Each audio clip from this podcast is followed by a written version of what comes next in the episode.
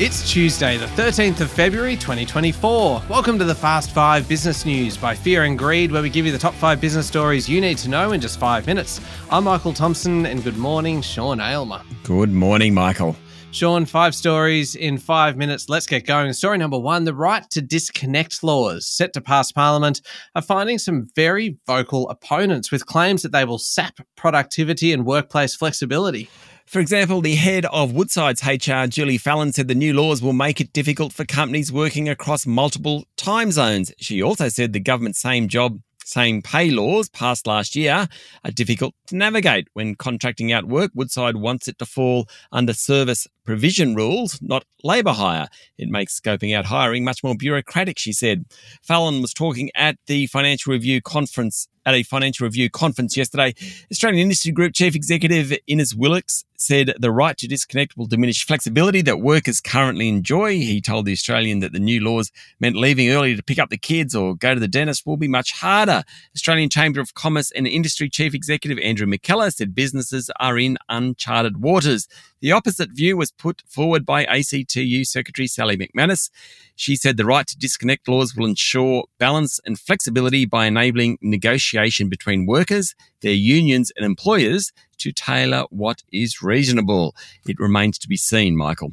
Yeah, and how's it all playing out in Canberra, Sean? It's very much the focus of the opposition's attack on the government at the moment, with opposition leader Peter Dutton vowing to roll back the right to disconnect laws and other elements of the new workplace regime. Pretty clear, Michael, the next election will be fought over tax and industrial relations. Peter Dutton has been using the line that the government has outsourced its IR and economic policy to the Greens. Albanese, Prime Minister Anthony Albanese, has been appealing directly to workers, saying that the opposition wants lower wages, more taxes on low and middle income Australians, and wants to wind back reforms that are in the interests of working people. At least we know the ground rules of the next election now, Michael. Indeed, we do. Okay, on to story number two, Sean. And isn't Bitcoin interesting at the moment? It's trading around forty-eight and a half thousand US dollars a unit. That's its highest level since early 2022. It's now risen for seven straight sessions, the longest streak in a year. We had the Bitcoin, we had the Bitcoin ETFs launched in mid-January. The crypto spiked then, then it fell back. Now it's at a new multi-year high. It's a hedge against inflation, though inflation is falling, so that's probably not it. It probably does better when the economy looks okay, and that's the case in the US. The main reason for the rise is the launch of the ETFs and flow of institutional money into them. Nine new spot Bitcoin funds began trading on January 11. They've attracted more than 9 billion US dollars so far, according to Bloomberg. Also, and this reason is a little left field, sentiment towards Bitcoin is normally pretty good during the Lunar New Year. Okay, Story number three JB Hi Fi has delivered better than expected earnings, even though profit, Sean, was down nearly 20%. Because companies like JB Hi Fi give guidance throughout the year, earnings season is about whether companies can beat, match, or miss guidance. And in this instance, JB Hi Fi beat guidance, pushing its share price up more than 1%. Chief Executive Terry Smart described the retail environment as challenging, with sales growth in January up about 2.5% from a year earlier.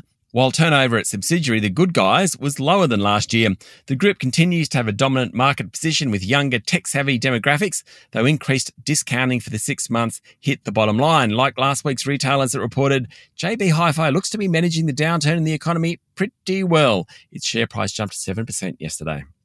Story number four Sean CSL's share price fell more than 5% yesterday after it said a phase three trial of a new drug to treat second heart attacks has been abandoned. Second heart attacks account for a large share of cardiovascular deaths, and the trials didn't achieve the aim of showing it could reduce major adverse cardiovascular events, i.e., it didn't work well enough.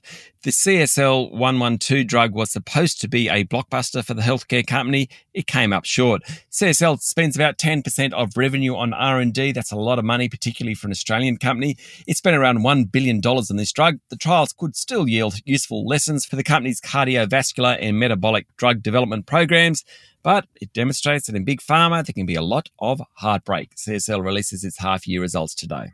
Uh, Sean, last story, story number five. I've got no idea what to make of this one. Donald Trump has been very vocal about his dislike of NATO, suggesting that Russia could bomb US allies who don't stump up funds for defense spending. Yep, don't know what to make of this one. At a rally in South Carolina, Mr. Trump recounted a story about an unidentified NATO leader who confronted him over his threat not to defend members who failed to meet the transatlantic alliance's defense spending targets. Mr. Trump said he told the NATO leader that he would, in fact, encourage Russia to do as it wishes if a NATO member doesn't pay up. Hmm. The alliance, which Trump has long disliked, is bound to collectively retaliate if any other member nation is attacked. It includes places like the UK, France, Germany, Poland. NATO Secretary General Jens Stoltenberg said any suggestion that allies will not defend each other undermines everyone's security and puts American and European soldiers at increased risk. Okay, that's it. The top five business stories in five minutes. Thank you, Sean. Thank you, Michael. It's Tuesday, the 13th of February, 2024. Remember to hit follow on the podcast. And if five minutes isn't enough, you can find our longer daily show called Fear and Greed Business News wherever you listen to podcasts. I'm Michael Thompson, and that was the Fast Five Business News by Fear and Greed. Have a great day.